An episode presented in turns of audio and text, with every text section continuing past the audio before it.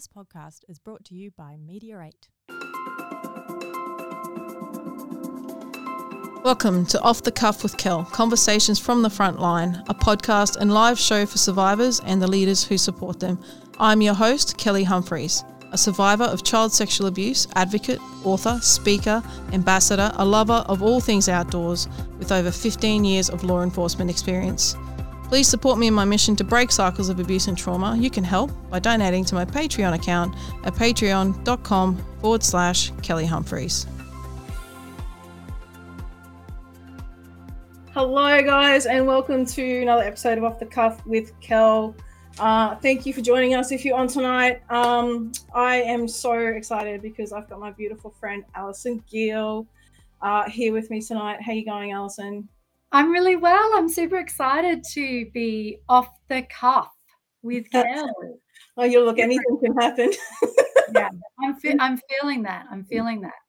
Yeah, any guys, totally unscripted. We don't have a script. We're just off the cuff, which you know, um, if you've been watching, you know that that's how I like it. It's raw, authentic, and um, Alison has got an incredible story becoming the leader that she is. Currently, the CEO of Bravehearts um, which, uh, if you know me, you know that I'm an ambassador for Bravehearts. I love the work they do um, in helping protect our most vulnerable kids. Um, but Alison's got an incredible story of how she got to where she is. And uh, we're going to have a bit of a different conversation tonight. I, I probably think those of you who are, are, watching might be thinking it's going to be more of a corporate leadership thing, but we're going to go a little bit deeper than that. So um, I'm putting Alison on the spot tonight. Mm. Um, I feel that. I feel on the spot. on the spot and off the cuff. yeah, it. you bet. You bet. um, guys, as you know, we do talk about child sexual abuse, so I'm just putting out a bit of a trigger warning. So just be advised that some of the content we will speak about tonight may be triggering. So there are some support numbers on my website, kellyhumphries.com, if you do need support. And there's also support numbers on the Bravehearts website. So um, there, I'll put the Bravehearts website up a little bit later as we get through the, the show tonight. But Alison, I just want to hand over to you. Um, I would love you to share with us about the beginning of the Alison G. Yeah. Tell us wow. about this is like about a 10 year um, and you introduced it as an incredible story so now i'm a bit nervous because i'm thinking is it really incredible? I'm not sure. Um, yeah so uh, a shout out i'm currently on uh, Yugambeh, the land of the Yugambeh language peoples so i just wanted to acknowledge um, those people of that land and um, pay respect. I also want to acknowledge any survivors of child sexual abuse that might be listening tonight. Um, we see you and we hear you and we admire you. And um, yeah, I just want to pay respect to your journey, um, whether you're going through that now or inquiring about it or whatever stage you're at, we hear you and see you. So thank you for joining us tonight. Um, I'm the CEO of Bravehearts, and that's the best sentence I think that I've ever had to say or make an announcement of in my life. And I've had a, on paper, what some would say, a really um, wonderful and exciting career. I had jobs that, uh, with one network, a radio and TV network in Australia, that took me all over Australia and all over the world for um, 15 plus years. Um, and my job, in a nutshell, was basically anything that the CEO, if he had a bright idea about something, he just sent me to go and execute that. So I've opened call centers, I've you know gone and managed programs on uh, radio stations in America and in Australia and, and done all kinds of really exciting things, organized dinners on the Great Wall of China. It was what? just um, I'm sure no one, uh, no government officials listening, but we did have to make some pretty interesting bribes to the Chinese government to get all of our media people on the Chinese wall, uh, the Great Wall of China. So I have had a really interesting and varied career in media. That's been most of my life. There's more, there's more stories, there's more anything that you can imagine. Um, really exciting trips, really wonderful parties in airline hangars and meeting lots of celebrities and all the kinds of things that you think, wow, that's the job of a lifetime. And and it was for a long time, or at least I thought it was for a long time. And um, it turns out when I reflect, um, the job of a lifetime for me is the job that I currently have. Um, and that is protecting Australian children from child sexual abuse and working relentlessly for prevention and working relentlessly for treatment. I, I can't think of a better reason to get up out of bed every day. But when I was uh, in my previous life, as I like to call it, um, one of the things that was really obvious was what I thought was really great about the culture. So if, if I was doing an off the cuff with um, Kelly Humphries maybe seven or eight years ago, um, I've been at Bravehearts now for almost five years. I'm a couple of months off being there for five years. I would have, uh, I would have, I, I know I definitely do an off the cuff because I still would think you're the coolest thing around. Oh, stop it. I would have said, you know, I've got this job. It's exciting. It's incredible. It's, you know, it's fun. It's engaging. It's, and what it really was was kind of all those things, but wrapped up in a little bit of a trauma bow. right. because um, people you that it sound pretty. yeah, I mean, there was, you know, there was no obvious um, connection or lens on trauma or anything that people brought to work. It was, you know, you kind of ride or die. It's like a bit like a cult. Um, yeah. You know, it was one of those kind of companies where, and I'm a company girl, I'm a company girl at Bravehearts. I just happen to be the CEO of Bravehearts, but I do everything through the filter of what's at the best interest of the people that we're trying to protect and their little ones. That's what I, that's my view. But in this particular um, organization, you know, it was it was tough for an, a number of reasons, and I'm happy to go into some of that if you if you would like. Yeah, well, look, I mean, talk about the culture and whatnot. Yeah, look, we got to learn from um, you know the journey before us, and mm. I I know myself just from looking around and looking at what organizations are doing. You know, we are more aware, but you you know i'm i've just hit my 40s and you know i'm looking back and i'm thinking holy hell like it's been really hard to get here and mm. you know even just today as we were just sharing before we started talking like our bodies know the trauma and it stays with us. And you know we don't know until we know. And as maya angelou says when you know better you do better right? Yeah um, totally.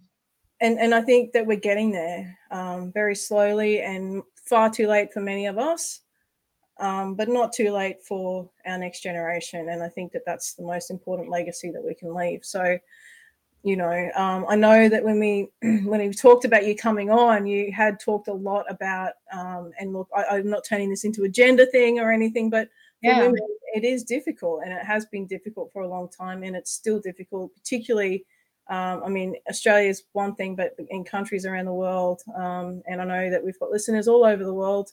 Mm-hmm. Um, it's it's hard. So I'd love to take some wisdom from you, Alison, about your journey coming through and having to battle some of this, you know, male dominated industries and coming through with, you know, the traumas that you've had and yeah. your trauma and you're pretty trauma bow um, and to get to get where you are now you know like you've you've done so yeah. well and you you lead bravehearts beautifully um you know it's a tough industry it's a really tough industry and it's changing so quickly um so yeah i mean i think it really does matter those steps that you took so yeah, I think if I look back at that time, I mean, it was just a given too. And and again, we're not we're not gender bashing because I love men, I love I love everyone, so it doesn't matter. What I think is really difficult sometimes is when there is only one gender that dominates, no matter what that is. And mm-hmm. in this particular fast-paced, very commercial-driven, the culture was, you know, competitive. Um, like I said before, you know, win at all costs, and and and what was the value was the win that you had two minutes ago and you were defined by that. So you're on this journey of just constant winning, fighting. And then if you put in another layer of that, and if we just use two genders, for example, male and female, it, it was there was such disparity.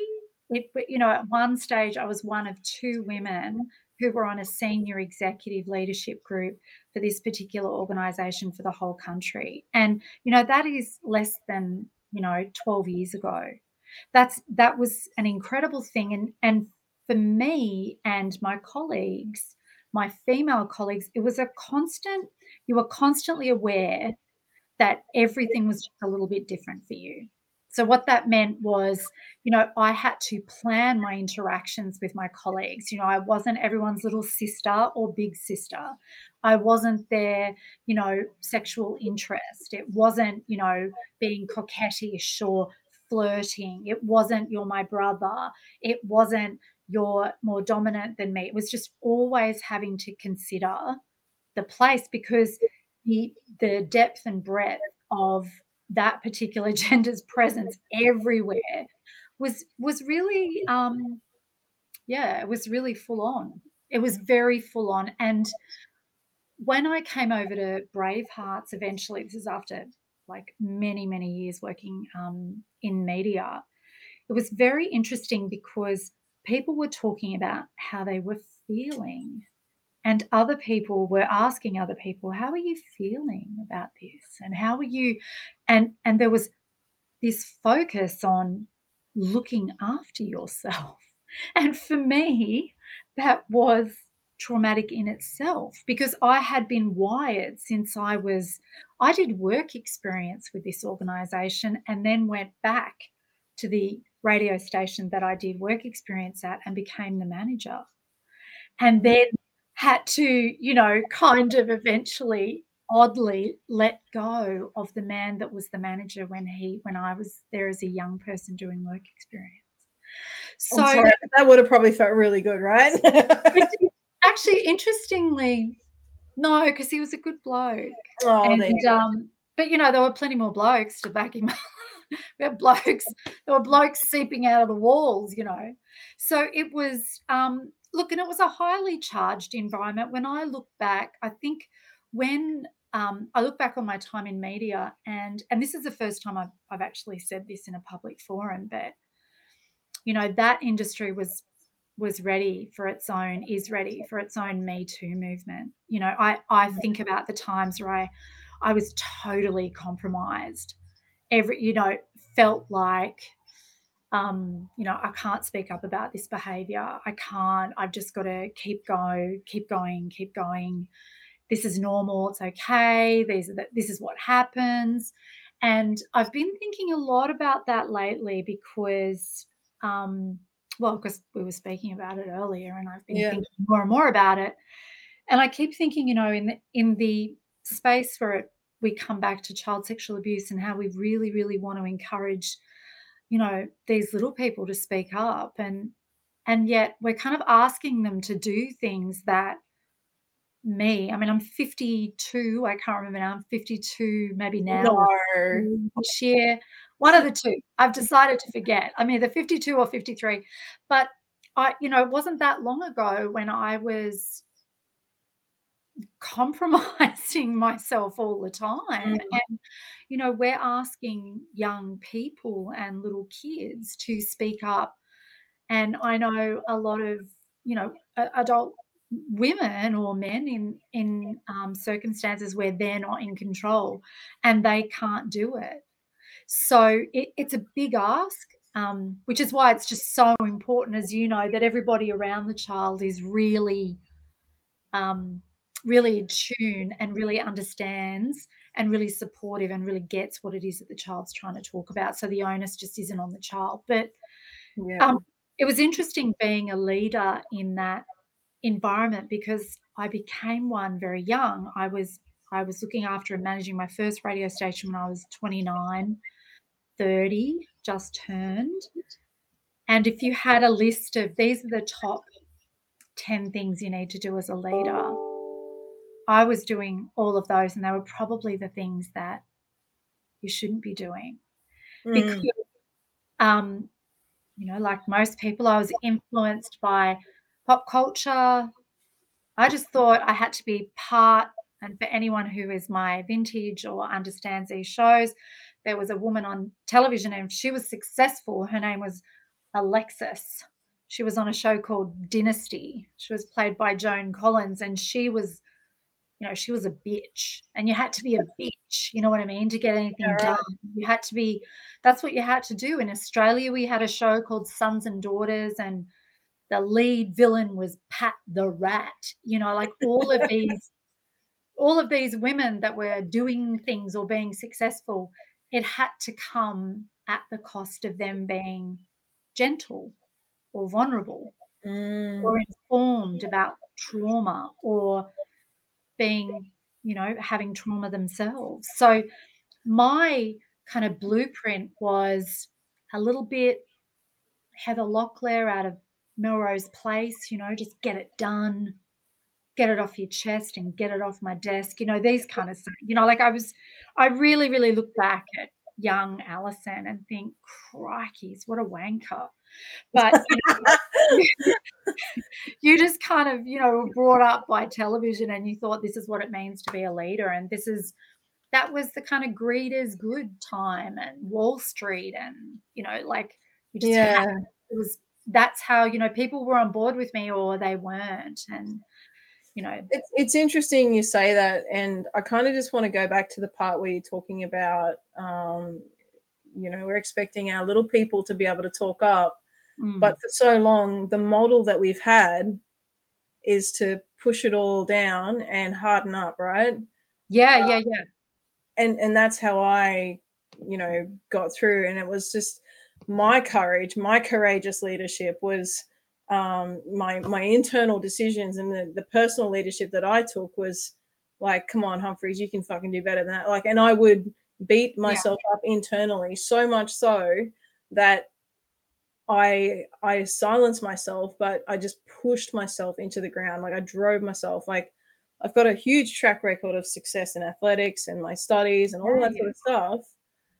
But at what cost to me? And, and at the end of the day, now that I'm I'm reflecting back and I'm going, hang on, intellectually I understand all this stuff, but my body is a mess Mm, you know and so we're paying now for this and we're paying for it in our children and you know it's only now that we've had the the australian child maltreatment study that we're seeing you know a little bit more what i Yeah. think is a true reflection of where things are at because i think the previous statistics don't indicate where we we truly are. I've had survivors alison that i've had following me since 2015 and you know i'm only hearing from them now and they said i've been following you for this long but i was too scared to even like the button because i didn't want people to know you know? And so this is what we've been modeled and this is um, i guess the leadership and we're looking at our government so the t- our top leadership all the way down to how we lead our own personal lives you know? And it, it's on us to change the status quo to change how this looks now um, and not to be compromising ourselves. And I know that you you're sharing um, how you've you've had to do this in your in your walk. And I I just I think when we spoke when I wanted you to I asked if you could do this, um, I was kind of a bit like, oh wow, that's that's crazy that you've had to go through such big steps. And I just wondered how the hell you did it because I, I just women were just not Yeah. leaders and even now like in my organizations where i work even in the police there's so few female leaders they're coming you know but it's Yeah. just it's only They now I are, think they we're seeing- yeah yeah and we got to celebrate our women leaders you know sorry No, no, we we do, and I and I think in this sector we actually have quite a lot, which is oh we do yes yeah, great. You know, in and in fact the the pendulum swings completely the other way, and eh, eh, by and large, seven to eight um, leaders that I meet uh, are women, and we need to kind of get them out of the boardroom because there's a lot of focus on making sure that there's board quotas, and that's important, but women actually on the ground running the organizations um, that are reporting into the board is actually really important too because they're the ones making the lion's share of the decisions about the organizations and and the people and they're the ones that are coming into contact with the people all the time. So i think when i started my leadership journey it was you know what were the attributes that they were looking for and i think that it was kind of you know i was outspoken i've always been an energetic advocate for getting the job done, whatever that was, whether that was for making money for faceless men on and mm-hmm. shareholders, whatever. Um, and I, I, have that same um, drive here at Bravehearts. But I think if you were a female leader, you had this secondary job in the background, which is like making sure does you know wonder what they think of me you know like men, mm. men these guys didn't care less they weren't even that wasn't a focus for them and i think that we're coming out of that now and it's only in the last really 7 or 8 years that i've really appreciated leadership through servitude so my job is to clear the path for the people that work at Braveheart so they can get their job done. And it's not about this hierarchical i mean you have to have a ceo you have to have someone that um, you know and quite often i i either have to take the hit or i have to be the bad guy or i have to be the person that makes the tough decisions or occasionally i'm you know lifted up as someone who does a great job but mostly it's about the the the people that are doing the work day in and day out. It's mm. about them and creating an environment where they really can thrive and yeah. and that includes being really trauma informed and that's not just exclusive to Bravehearts no that's um, got to be everywhere doesn't it and we we have to change because a lot of organizations are on their back foot i think and um it doesn't have to be difficult it doesn't mm. have to be like a scary thing i think people um, make it to be this big tough oh we have to do this and tick this box and tick that box yeah. and it's just about to me it's just about being a good human asking questions and um, you know that little bit of awareness goes a really long way oh and really you know? actively listening and i think that you know there's this great exercise that when i first meet people i i do with them around what active listening is so we, we've become a society of people that make a lot of statements. So, um, Facebook is a really good example of that. So, someone will post a photo and they have an injured leg, they've been bike riding, and they take a photo of the, the gash on their leg and they're bleeding. And, you know, the first couple of comments are, you know, I'm going to go from one side here to right to the other. But the first couple of comments like, oh, that looks so painful. It's like one or two comments before you, you know, empathy moves and it becomes about the person who's commenting. So they'll say, that looks like when I did it. Yeah. Right down to the very, you know, end where it will say, try having a baby. And, you know, so we as um, you know, I, I urge anyone who's listening, if at all anyone is, but you know, they might replay it and listen, right? Yeah, yeah. No, we've got people watching. That's um, the live audience. if you go into if you go into a lunchroom in any organization and you just listen to what I like to call the tennis match, right? Like, so let's say I've come. I've come. I know what you're talking about. Now you're saying this, I can picture the the day room. I'm like, yeah. Oh yeah. So I walk in and someone's just come back from Bali, right? So they're just going to say, "I've just come back from Bali." And the first thing someone says is, I went to Bali. And then it's like, but no one says, really, what was your favorite thing about Bali? So this, this idea where you make, you ask three questions of someone before you make a statement about yourself is a really good and very difficult thing to master. It took a long time to master because active listening is about, it's not waiting to speak it's not about being quiet, it's actually being a participant, but being curious and really wanting to get to know that person better. People love to be asked questions about themselves. They, you know, if someone's like, sit down, tell me all about you, tell me this, tell me that. I mean, that person, that creates a little bit of white magic. You know, people then see you as someone who's really genuinely interested. And if you can transform or transport that skill into your interactions um, now, I'm not suggesting I can do that. Some days are really easy, other days are really difficult. And I'm kind of in, I have to fight the inner Alison, which is like, don't bore us, get to the chorus. I just need to know what's happening. so, I mean, she's alive and well too. I mean, I, my professional life, she's a, she's a side of my personality, you know, that one that needs to understand, okay, this person isn't I, I want to ask how many of them are there, Alison? how many are there? How many? Yeah, there's a few. There's a few. How many alter egos? That's a whole yeah, yeah. Other, a whole other live stream. I've I've pretty got yeah. I moved somewhere.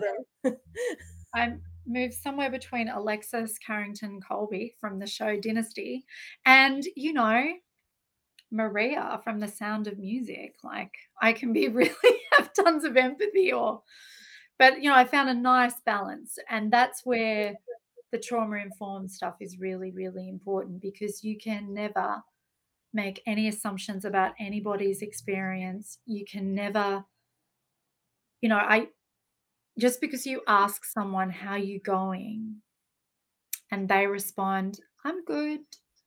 Um, that doesn't mean that at all. That that could mean that, but it doesn't necessarily mean that. It's all the other things mm. that you've got to you know you, you've really got to pay attention to with people you know um, their physicality interestingly you know the body remembers the body remembers Absolutely. trauma and um, it, what's happening outside of just the the normal things that you can expect when people have gone through trauma and you're right the um, child maltreatment study has you know not vindicated us all in this sector but we've known that the knock on effects, mm. the impacts to the person are not just as you might imagine. They are far reaching.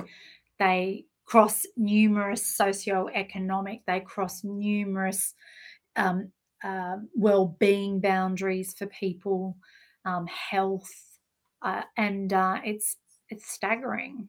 Not just yeah. mental health, physical health. That whole person's um, life is changed dramatically. So, having an understanding of the the principles of trauma informed care, I, I like to run through that. I like to think about is this a safe situation? If I implanted those principles now around collaboration and choice and safety and empowerment and trustworthiness, I, if I took that right now and took it to um, my previous work environment, I'm really frightened for her.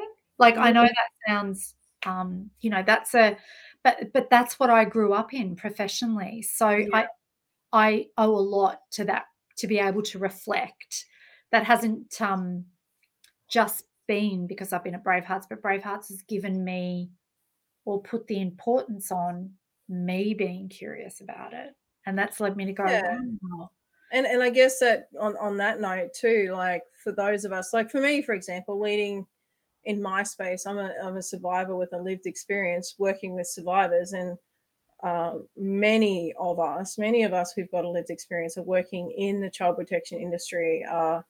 Um, you know, trying to make a difference because you know we don't want things to happen to others that happen to us. You know, we're all out there trying to make a difference, and vicarious trauma is a is a real thing and it's not just the people that come and seek help it's you as the staff member you as the employee you as the leader um, trying to you know make these big decisions and, and do things when sometimes it's really hard because you're still reflecting on your own journey and you're still learning from your own journey and some lessons are like a slap in the face and some lessons you just keep having to learn over and over again and you think oh my god you know?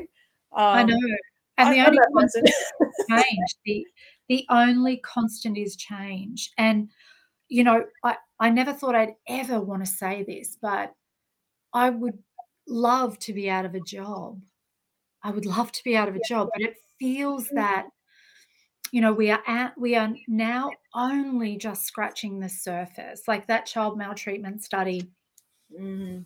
the statistic the Braveheart says we always knew that one in five children being sexually harmed before they turn 18. We knew that that probably wasn't it. Wasn't it real? Yeah.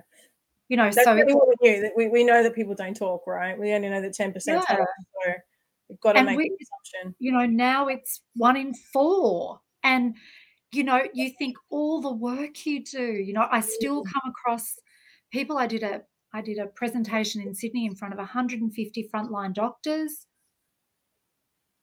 Yeah. And the doc- these other doctors, after I finished, I went to the bathroom and they followed me in. And I mean, it was appropriate, as in to the reason, and and said we had no idea it was so prevalent. And they're people who are at the front line.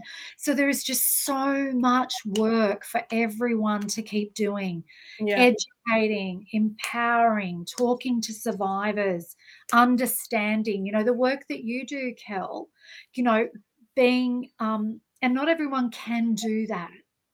You know, so this is not, um, this is about if you can go forth. I mean, if you can't, that's okay too.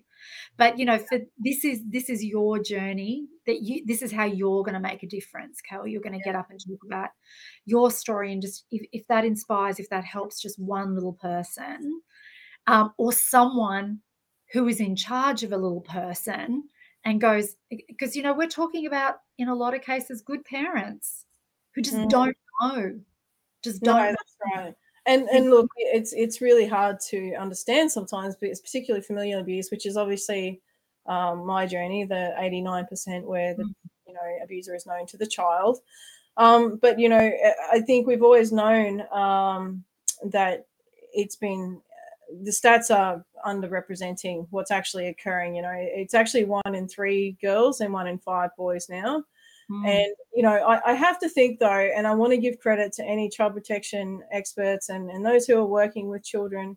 Um, you know, a bit of love and some, and just to thank you uh, for the work that you're doing because the stats actually can't be reflected honestly without the work that you're doing, without the awareness, without the education, without changing the stigma, without, you know, breaking open these cycles, without doing this hard stuff that people don't report, right? So we are making it safer. We are making people more aware that they can speak out safely. And um, if you're out there and you're doing the hard yards, I just want to say, as a survivor and on behalf of survivors, I thank you for the work that you're doing because it really does matter. It matters so much, not just for me, but for the next generation, our little people coming through, because they need your voice, particularly when they don't have a voice for themselves, you know um, and and that's that's the that's the mission that I have. That's the the purpose that I've embraced. Um, you know, it does. I mean, it, it helps me to heal, but you know, it also makes a difference. And I know because I hear from you guys, and I love your feedback. Um, you know, and if you are enjoying this, guys, there is extra content things available through Patreon. So just jump on that. But um, you know there is so much work to be doing and as alison has said like we all have a role to play um, and courageous leadership means sometimes doing the stuff that you don't necessarily want to do the hard stuff. And you know if you're a parent courageous leadership looks like taking that step and you know pulling your child aside and having that conversation that you don't want to have right? You don't want to talk about the penis and the vagina but you need to all right um, you know so courageous leadership doesn't have to be uh, an organization. Courageous leadership is leading your family it's leading your children it's leading your home your school your workplace your wherever you are. We are all leaders and when we embrace that and we make that decision we empower ourselves and we can all make a huge difference to the people in our life. If we all did that I dare say our statistics would look a lot better. So I'm encouraging you and giving you a kick in the pants at the same time. Um, you can do it. And, you know, there's lots of people around who can support. If you're not sure how to have these conversations, Bravehearts has got a billion resources. Yeah, we Um, do indeed. We do. Yeah, conversation starters, ditto. I'll Yeah, if you head to the Bravehearts um, website, which is bravehearts, all one word, dot org, dot au, you can click on our resource resources link and you'll see lots of um, research papers, but resources for parents and, you know, some recommended reading. I think that, you know, when I first started at Bravehearts, I wanted to do what I like to call, say, the barbecue test. You know, you're at a barbecue and people go, What is it that you do for a living? And I work in child protection. I work for a child protection organisation. I now say I work for Bravehearts, and every day I go to work to prevent and treat child sexual abuse. That is my job. That's what I want to do. I don't want to normalize the crime. I want to normalize talking about it because when you say child sexual abuse, for a lot of people who are parents who may not have ever, um, it's, it's not known to them or it hasn't happened in their family to their knowledge at the time, there is this sense of kind of shame. This is the thing that's holding them back from having these discussions with their kids because they think that they're introducing it to them and it and it just isn't the case you know children are on these devices from the time you know 7 8 they're now building strollers strollers exist with things to hold devices in them they're the little you know they used to be stick your kid in front of the telly now it's give them a device. I mean parents are the digital tourists and the kids are the natives and we have to get that swapped around. You have to get mm-hmm. Confident about understanding who's talking to your kids understand changes that you're seeing not just online but it could be that there are things that are different about them when they've spent time with this person or something. Um, and it's a fine line because we're not trying to turn you into people who are paranoid. We are doing the same. If you think about it, you want to teach your kid how to cross the road, you want to teach them how to be safe with people without putting that onus on them and also creating an environment where they can speak up and say that person gives me funny feelings. And, and for parents not to freak out but to be curious about it and and and just be aware and and understand because if we can educate if we can educate people around children and even children about this topic through you know they can become experienced by being educated rather than having experience, um, sorry, being educated through experience, if we can avoid someone having to experience this crime and, and its uh, many nuances, then we can really make a difference and, and make sure that people just don't have to experience this trauma. It is life changing trauma, as you know, Kel. I don't need to tell you that. No, and I and I get it, and I appreciate what you're saying because I think a lot of times, um, you know, and often parents be like, "Oh, I, I don't even know how to start that conversation," you know. Mm-hmm. And um, I, I want to say that kids are already asking the questions; they're already looking yeah. at things they shouldn't be looking at. Uh, and as young as three, four years of age, they're able to access devices now. So as soon as your children yeah. know how to talk, we should be talking to them about their body parts and their like the correct anatomical names. I know it sounds goofy and weird and awkward, but that's why this podcast exists is so we can actually open up big conversations around child sexual abuse, um, trauma, childhood trauma, and and it's it's you know I, I try my hardest to make this an easier conversation and and not just an easy conversation to talk about because it's not always easy for me, particularly with my lived experience, but for you guys listening, you know, to just it's real, right? And it's real life.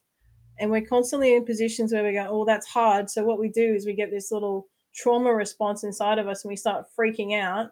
And I call it the shame wash. And we're like, oh my God, you get the goosebumps. You're like, I can't talk about that.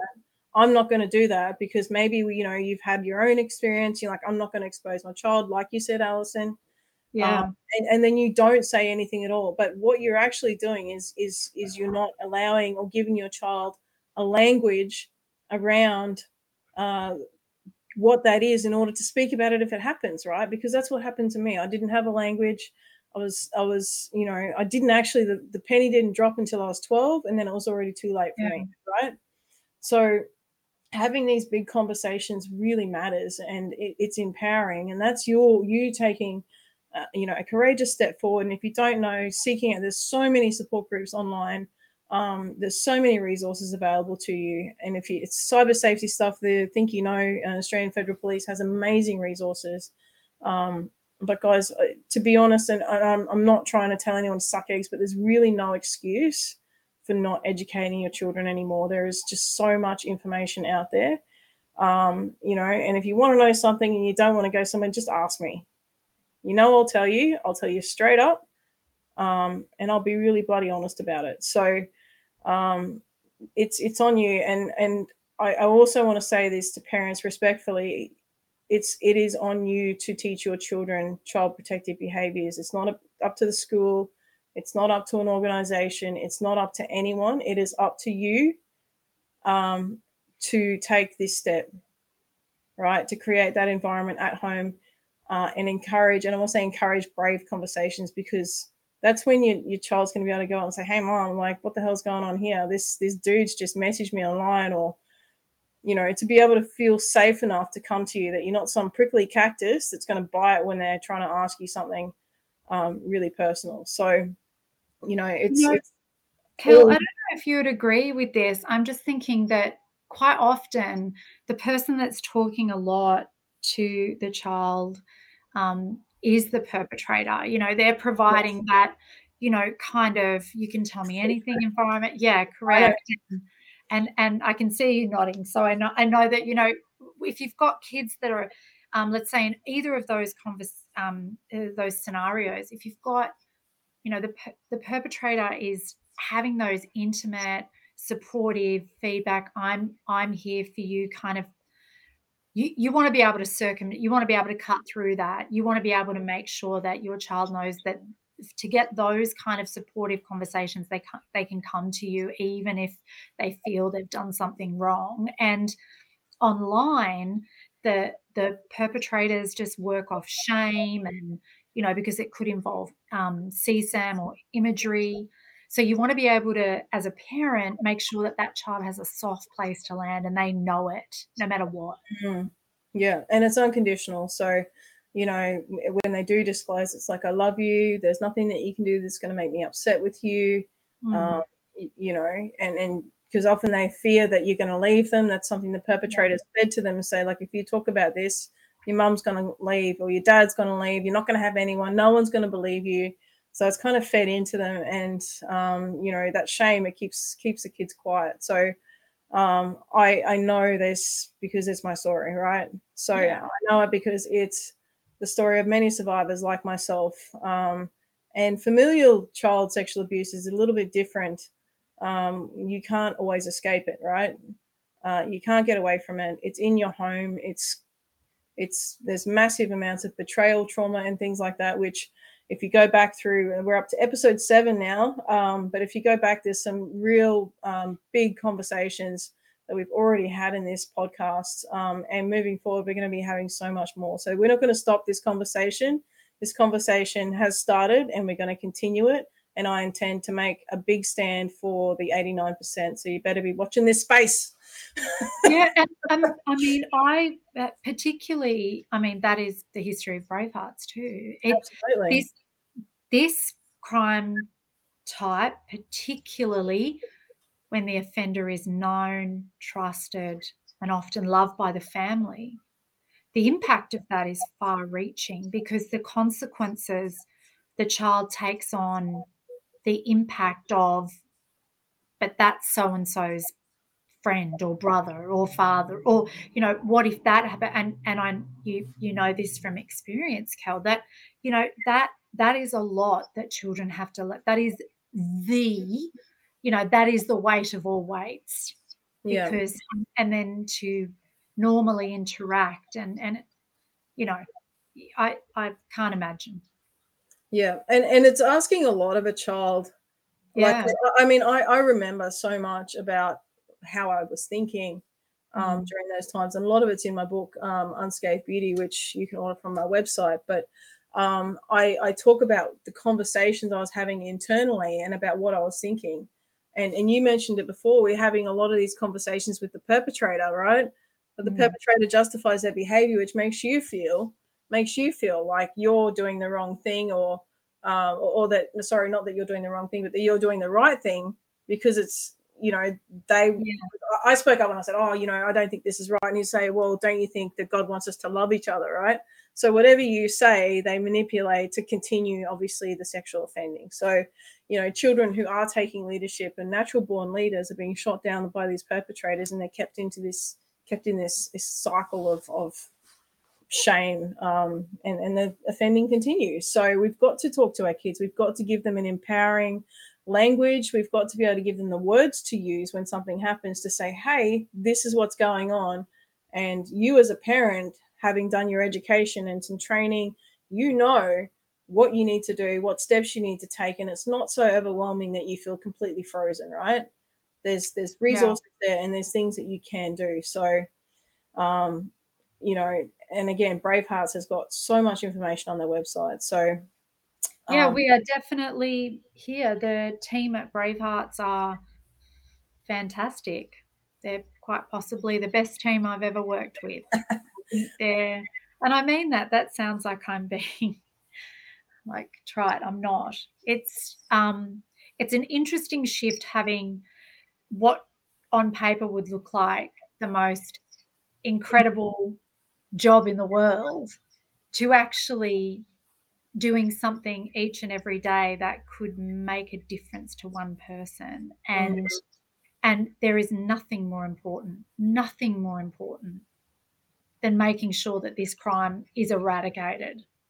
That would be amazing. Um, so if you are if you guys are out there and you are listening or watching um, there's a donate to bravehearts qr code there. So if you'd like to help them out a little bit with um, you know your donations can help children get counselling um, and, and, support these young ones so they don't have to live with the trauma of this abuse. So um, if you guys can help out that would be great. Um, Alison I do want to ask you I've got this question that I have to ask you um, and that's why why Braveheart what yeah. What's your why? So you know, straight away I wanted to say, well, why not? right? Yeah. I would never I I cannot think beyond, as I said before, you know, spending years and years thinking, here's my list of the 10 things that really matter. Mm. When you work at Bravehearts, I work in the upstairs level. That's not a hierarchical thing. It's just that all our counselling rooms are downstairs. But when you walk up, when you're upstairs, you could be working anywhere because you could just be working anywhere. We could be a computer company, you know, it's admin offices like every other, like there's a HR person and finance and there's marketing, and we could be working on any product in any normal office anywhere in the world. And the why for me is very occasionally when I go down to reception, there's a child sitting in reception. And it is for them because they are only there to receive counselling because they have been impacted. And it is for that person, that little one, on that day and every day. And that's the why. And I, you know, some days it's very tough. Sometimes there's work, there's normal work pressures, there's wonderful, courageous leadership moments, there's other moments when you think you haven't been that courageous in your leadership style. days when everything's going great and you feel like you're on top of the world and everything is right. But I think my experience is that the bar graph eh, it goes up and down in different departments. So you know it's it's a struggle sometimes to keep an even keel with how you are about your work. Um, you know some aspects of bravehearts will be just doing amazing and others will be tougher. And so trying to maintain a balance is really important. But whenever i feel like I need to just take a deep breath and get back to it, I just go to the waiting room.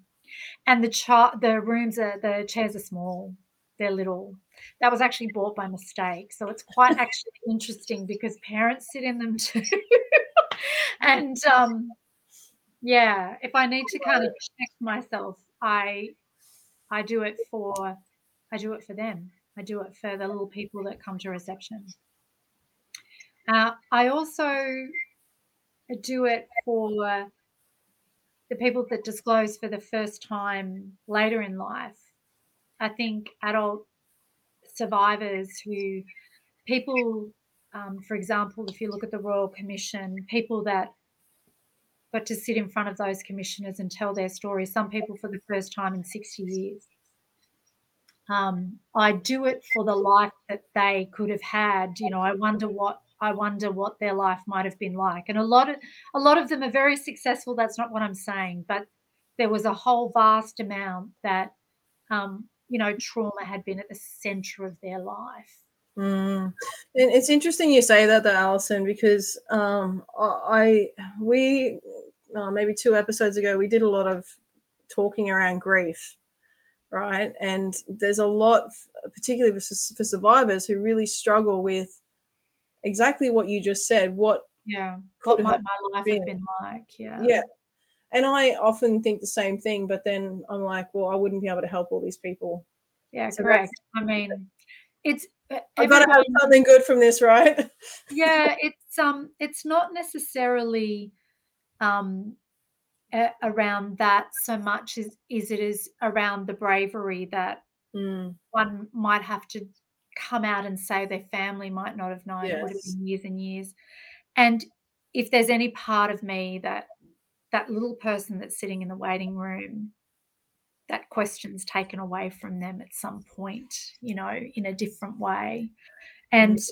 we know that there's they have you know children have a much greater shot at living um, as rich a life as possible with effective family support, really good advocates around them, and counselling. They can they can just have a shot at leading a rich and full life. So, well, I think it's really important, Alison. If I've got anything to say, I did not get support young, right? Mm. I, I didn't. I'm sorry about that, Kel. I like to. Yeah, where was Braveheart? ourselves around you doubly now. Yeah, but I guess the reason I'm saying that is not as a poor me statement or anything like that. Is no, to say that the work is so valuable that you're doing because I didn't have strategies for so long. It's even now. Like I'll I'll be completely transparent. I went to a psychologist today because I'm realizing that my head and my body are not connected. Right I'm very intellectual, and you guys will hear I can talk to you about trauma, I can talk to you about all this stuff, but my body is a mess, and those two things are not talking to each other, right? So I'm still learning, even though I've done the work, right? So um, I, I didn't have those strategies to draw from to recognize those things until you know probably the last 10 years as i've pushed in and i've written my book and i've talked to people and connected and done some work right but the work that you guys are doing and you know again looking after these little people so they do have strategies so they can be their own best leaders right? It is so important and for parents protective parents like you have no idea how important those conversations are for when your little ones become big ones like me. They've got the skills and they'll be like, oh, I remember my mom said that. You, you know, you might have some argument or, or whatever with your child trying to get the information across. Hey, oh, mom, I'm not talking about that, but they'll thank you later, yeah. right? You know, it's like me being a cop. I have these conversations with people all the time and they hate me for it. But then I know I don't think they back. hate you. No, they do. They but then they come back and they thank me later after they've yelled at me. So yeah, like, I think you think they might hate you for it, but they don't. Oh, look, taking yeah. it all in, you know. Yeah, depends. Yeah, absolutely. it is. It takes, you know, courageous conversations are difficult, right? Absolutely. We know this. You know, we know in life that having a difficult conversation with someone. I will tell you this that the anticipation of anything is always worse than the reality when you have that courageous conversation. Yes. You actually, here, Alison, here. You know, you know, a lot of people are worried about dying, but no one's ever died and come back after a significant amount of time, like a couple of years, and said, Guess what? It's awful. Don't do it. So I, I think that you you know you anticipate any courageous conversation. I think if you're someone talking to a kid about personal safety that's a very courageous thing to do. I think that is uh, a leadership thing to do taking lead in that. And i think you'll find that your your children go yeah righto okay i'll tell you if i get yeah. something you know you'll actually find an audience that is uh, waiting for you to have that conversation yeah, and and it's true. And sometimes it just takes starting the conversation for that conversation to open up. So yeah, true, indeed. Yeah. And you know, if if anyone is in leadership roles listening to this, you you know that the idea that you have to be courageous but curious, getting those two together, and and when you're asking people you know things that you need more information on. It's really about helping you understand. So when you get objections to things from people it's just really they just need more information. They just need to be given the full picture. And because we have so many different personality types and so many different styles right across not just bravehearts but every you know policing you've got all different types um, really, really trying to remove any kind of conflict by getting to understand the kind of person that you're dealing with and making a few compromises. You know, like I said before, I used to be like, don't bore us, get to the chorus. Like I wasn't the person that said, Hi, how are the kids? How was the weekend? What do you do? Like I just need the information to make the decisions. That's what I do that too, Alison. It's a police tactic, right? Like I just get the information I need and doesn't matter about anything else. And I get into really yeah. bad habits. But every time I talk to you, I just want to say I noticed that you do that. And it's really yeah. good we just have the best conversations. Tell me more about this. You know, like help me understand. So actually I've, you um know, learned a lot about compromise, but it hasn't been compromise. It's now, you know, I would have called it compromise years ago. It's actually adjusting I've adjusted, um, turned me down so I could hear others. And that's, um, yeah, both internally and externally. you know, not my many personalities. I just mean turn down my style so it doesn't have to be the one that leads the conversations.